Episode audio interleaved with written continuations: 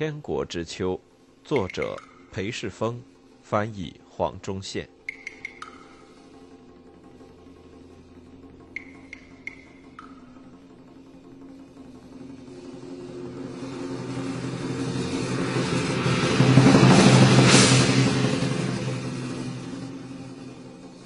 曾国荃做了个梦，梦到他攀爬一座高峰，但爬到峰顶时找不到可再往前走的路，于是掉头。但掉头时发现后面也没有路。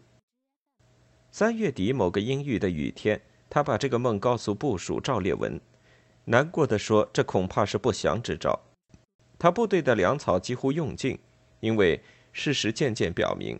乡间的残破凋敝不利于围城的湘军，更胜于守城敌军。尽管他们的长江补给线仍然畅通，未遭敌人夺取，到了1864年春，他们已无法从补给线得到大量食物，士兵完全靠稀饭活命。他担心他的营官会因为愧于无法给士兵更好的给养，而不再维持营中纪律。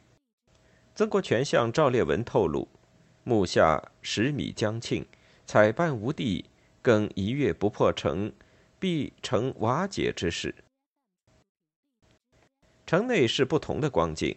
四月时，南京北端的大片土地已一片新绿，守军撒下的第一批小麦种子已从新耕土壤冒出了幼苗。相较于周边方圆数百公里的荒芜，这里是丰饶与耕耘的绿洲。一名湘军水师提督透过望远镜，远远望到他们辛勤耕种的成果，心中既羡慕又苦楚。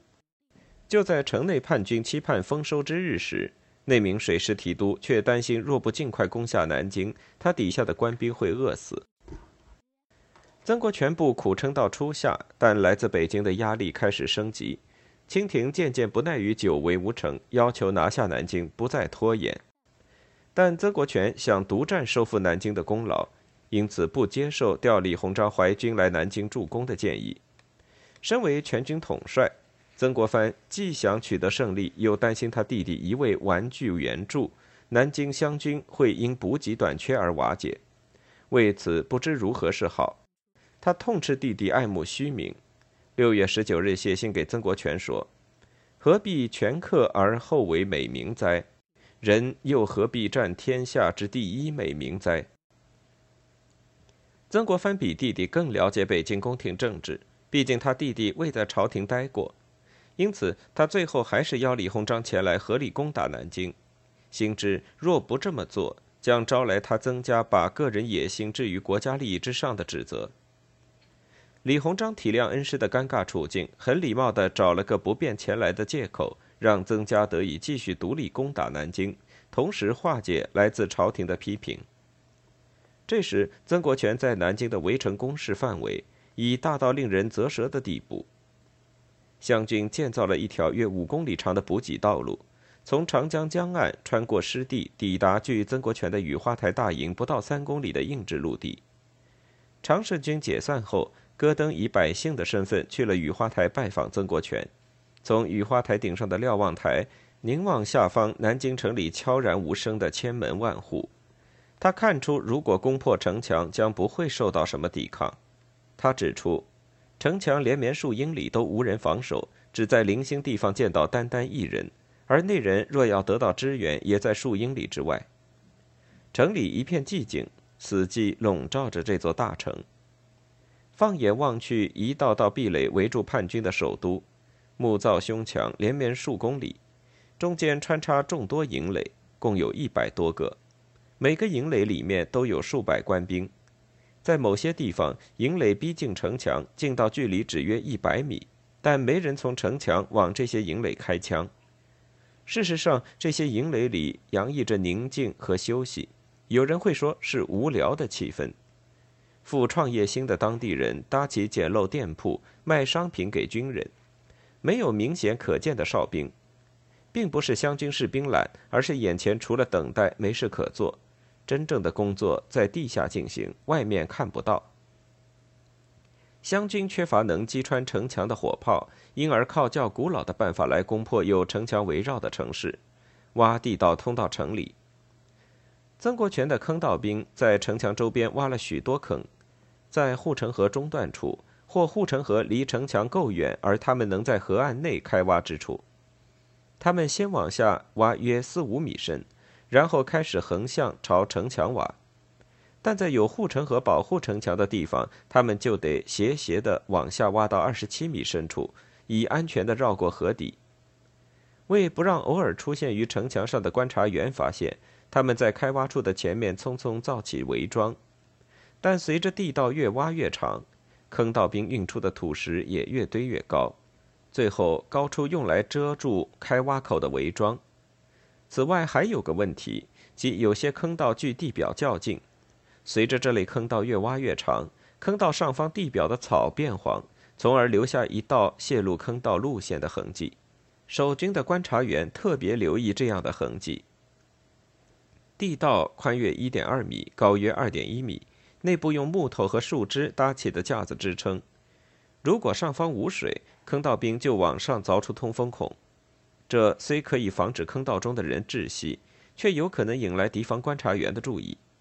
同时，太平军也在同一批观察员的引导下，从城里往外慢慢挖对抗地道。一旦凿穿了入城坑道的坑壁，他们就用风箱将坑道注满毒烟，或灌进滚水或污水淹死敌人的坑道兵，毁掉敌方的坑道。有一次，湘军坑道兵将地道挖到离城墙够近、适合引爆炸药之处，爆炸威力却不够。未能炸出足以让湘军进入的缺口，叛军随之在既有的城墙后筑了一道新墙，堵住受损的地方。到了六月，湘军已在南京城周边三十多处挖了地道，坑道兵死了四千多人，战事却毫无进展。七月三日，湘军终于拿下南京城东侧龙脖子底部的地堡城，一如南边雨花台上那座石造要塞。地堡城居高临下俯瞰南京城，但位置更高更近，几乎碰到城墙的墙面。拿到这座要塞之后，曾国荃部在龙脖子山坡上架设了一百多门炮，开始日以继夜不断炮轰城里。炮弹呼啸越过城墙，在城里的建筑和地面上开花，吓得观察员和坑道兵急忙躲到安全之处。湘军开始用毛石、泥土和草树填补地堡城与城墙之间的凹处，希望填到能直接走进城里的程度。在这些火炮的火力掩护下，在龙脖子底部的地底下，曾国荃最费功夫的地道越挖越长。这条地道从距城墙约七十米处开始挖，主坑朝城墙直直挖去，每天前进约四点五米，接近后进十五米的城墙时。主坑分为数支，每个分支独立开挖，每隔一段距离就在巨大的城墙底下凿出洞室。守军知道这条坑道，但龙脖子上的火炮不断发出地动山摇的炮火，使他们无法挖掘对抗坑道来反制。七月十五日午夜，李秀成率领数百名骑兵从太平门闪电出击，想攻破那条地道开口处的围桩，但被湘军逼回城里。三天后，这条地道几乎完成。曾国荃下令在城墙底下的洞室里埋设炸药。这一次，由于经过多次失败而渴求成功，且担心朝廷已经失去耐心，他决定炸药埋得越多越好，以求保险。于是，他的部下在城墙底下埋了六千个布袋，共装有二十吨火药。七月十九日正午，炸药引爆。一营四百多名挑选过的精兵蹲伏在城墙旁的地上，紧握着刀，视死如归，准备冲进突破口与敌人近身肉搏。他们后面一段距离处，龙脖子的山坡上，还有一千人准备跟着杀进去。导火索点燃，往下缓缓烧进坑洞，然后消失于漆黑的地道口。时间在焦急等待中一分一秒的过去，先是五分钟，然后十分钟。然后二十分钟、三十分钟，导火索在不可见的地底缓缓往前烧，在粗糙的地道地面一路发出火花，最后像蜘蛛足般岔开，变成树骨，跑完最后的距离，抵达多个目标。然后一阵骇人的地动山摇，高厚的城墙被往外和往上炸开，再炸开，烟雾和石块在轰然巨响中窜飞，先是遮蔽天空，然后落回地面。纷纷落下的花岗岩碎石，把蹲伏在城墙旁那四百人的前锋部队个个都砸成肉饼。但黑烟散去，露出他们不成人形的尸体，也露出了城墙上一道将近六十米宽的缺口。轰然爆炸声回荡至远处，列队于龙脖子上的湘军一声呐喊，开始往山下冲。他们高举着刀，冲进城墙缺口，爬过碎石和死去同胞的尸体。和太平守军正面交手，第一批突破守军阻击的湘军部队穿过城里宽阔的大街，手持地图直奔天王宫。但李秀成抢先一步，先把洪秀全儿子右天王送到了别处。第一批湘军部队抵达天王宫时，发现宫里空荡荡，悄无声息，非常诡异，因为天王已经归天。他在湘军攻破城墙的六个多星期前就已去世，很可能是病死。他们抵达天王宫时，洪秀全已经穿着龙袍入土。后来曾国藩开棺验尸，确定死者真的是他。他们搞不清楚状况，向曾国荃报告说右天王已经自杀。其他部队从城内攻打各城门，赶走守军，开城门或架梯子。其他湘军部队随之从四面八方涌进了南京城。那天晚上，湘军入城，到处一片混乱之际。李秀成挥泪和家人告别，带一小批部队骑着马，领右天王驰过南京街头，个个皆作湘军打扮。灿烂的落日余晖映于身后，他们往东冲过城墙突破口，强行闯过惊讶的岗哨，消失于暮色之中。湘军找不到李秀成，曾国荃恐慌陡生，他误以为右天王和他父王一样已经过世，但如果李秀成逃脱，他知道，他能在别处重整旗鼓，继续反抗。打了这么久的南京包围战将会是白忙一场，这场战争将不知何时才会结束。但最后，李秀成还是落入了湘军之手。李秀成冲过城墙突破口，甩掉连夜追击的骑兵之后，把自己的上等骏马让给右天王，自己骑驽马。驽马跑没多久就跑不动，不肯再前进。他于是要右天王跟其他人先走。自己只带着两名骑马者在后慢行，然后在南京南边约二十公里处的一座荒山破庙里落脚。李秀成一行人没有食物，没有计划，走一步算一步。当一群农民在那里发现他们，得知李秀成的身份后，哭着跪在他面前求他剃发，以免被捕，同时想找地方让他躲藏。但那群农民里面也有人在弄清楚这个外地人的身份后，看准将他上缴官府可以发大财。其中两人抓住他，七月二十二日即他逃出城只三天后，将他交给了曾国荃部队。右天王行踪不明，但曾国荃终究抓到了中王，他是清廷最想抓到的太平天国要员，太平天国最后一个小将，没有他的带领。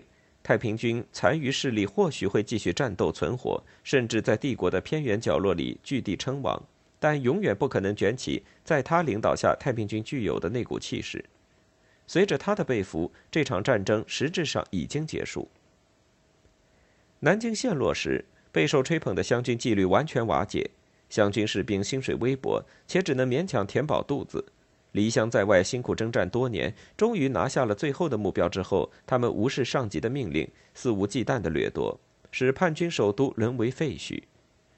曾国荃公告禁止部队杀害百姓或掳走女人，但士兵无法无天烧杀掳掠时，统兵官视若无睹，有时候甚至帮助士兵这么做。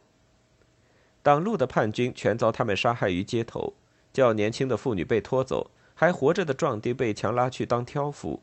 帮他们将大批战利品经营私求狱运出城去，甚至有些进城调查劫掠情形的曾国荃个人幕僚，都遭四处为非作歹的成群湘军士兵抢劫和殴打。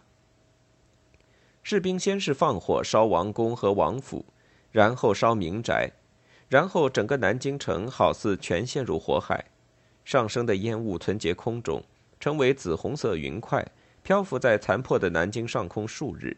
直到七月二十五日下午，一场暴雨才终于将这座城市清洗干净。曾国荃的幕僚赵烈文于七月二十六日进城，瞠目结舌于城中所见。人活着的叛军男子似乎全在替湘军士兵搬运战利品或帮他们挖掘埋在地下的宝物。在他看来，这些人之后可能会获释或至少逃出城，但其他人不是。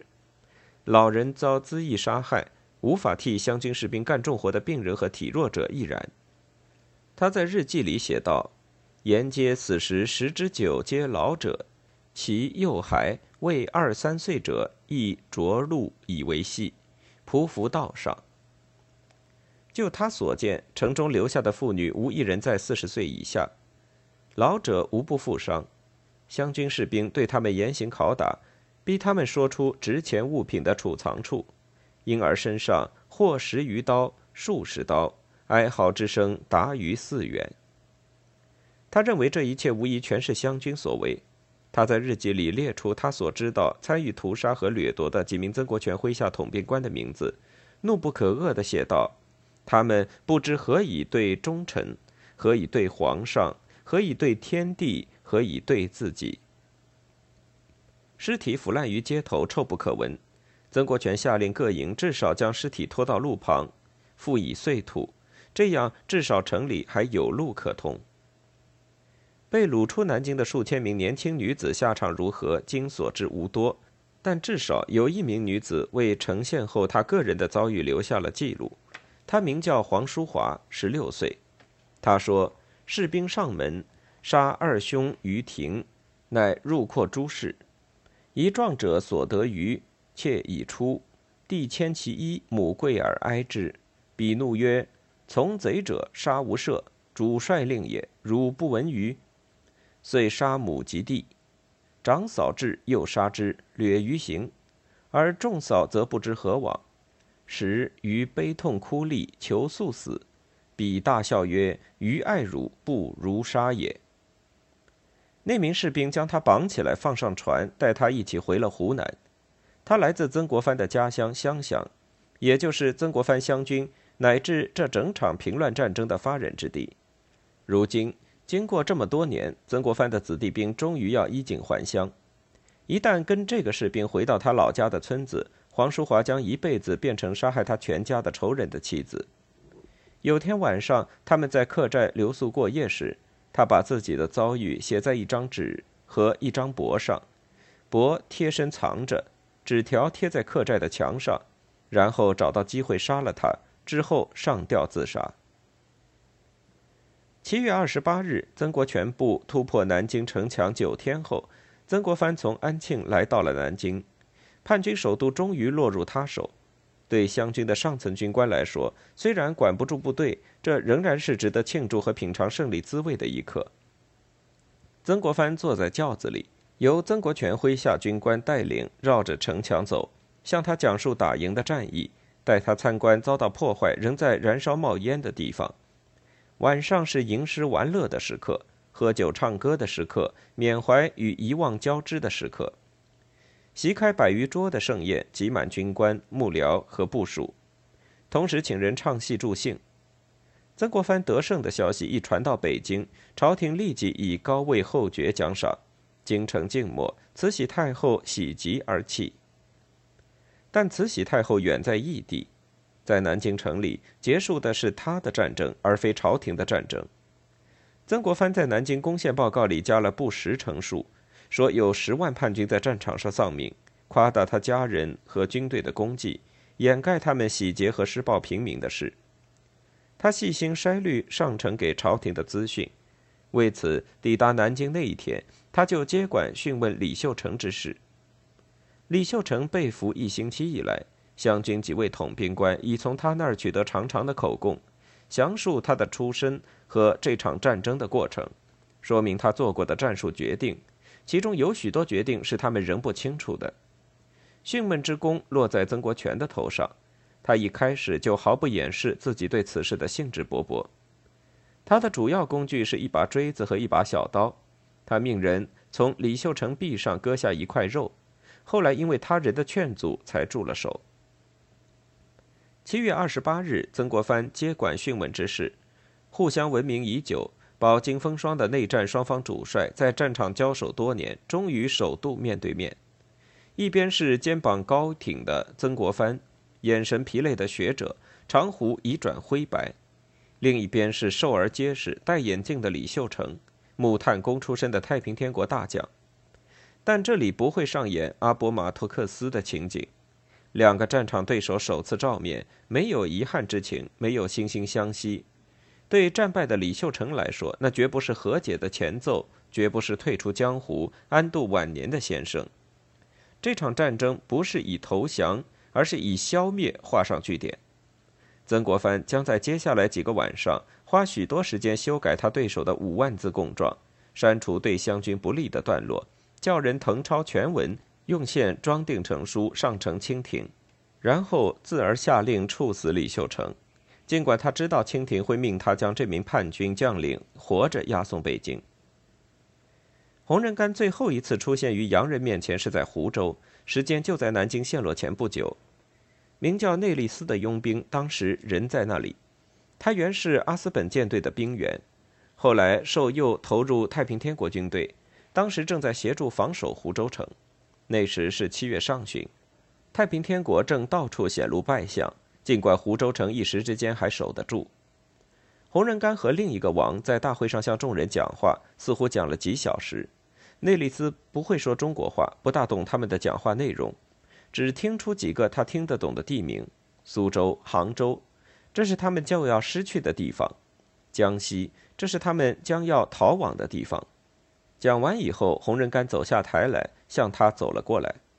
他用英语和内利斯说话，但因久未使用，说得缓慢且不顺。过去那种流利已经不见，毕竟已经很久没有传教士登门拜访，而且他很久没有用牛排跟葡萄酒款待洋人朋友，很久没有用英语对他们唱赞美诗，很久没有和他们一起回味过去在香港度过的美好时光。或令他们着迷于他对太平天国未来的美好憧憬。那个时代已成明日黄花，他的希望全都凋萎了。他问内里斯是哪国人，内里斯答说英格兰人。洪仁玕说：“我碰到过的洋人没一个是好的。”十月上旬，他们终于追上了他。李秀成于七月被俘后，洪仁玕离开湖州，接下保护右天王的重任。在一群落魄士兵和骑兵护卫下，他们逃了将近三个月，一路逃到南京西南方超过六百五十公里远的江西省南部。距当年他初从南方往北走时越过的梅关只约两百四十公里。他们一路寻找安全的栖身之地。等到清军查出他们逃亡路径时，他们已离广州和香港较近，离失陷的南京较远。最后，在江西石城东北方二百四十公里处的偏远山区，他们结束了逃亡。当时，这支衣衫褴褛的逃难队伍由洪仁玕殿后，人困马乏，他们停下来过夜。直觉告诉他，应摸黑循着乡间小径继续逃，但没有当地人能带路。近午夜时，他们突然遭到攻击，想必有个哨兵站岗时睡着了，清军突然掩至，他们来不及穿上盔甲或骑上马。洪仁干只身徒步逃走，在夜里胡乱穿行于林间，进入漆黑的山里，最后来到两侧山壁夹峙之处，前方无路，身后也无退路。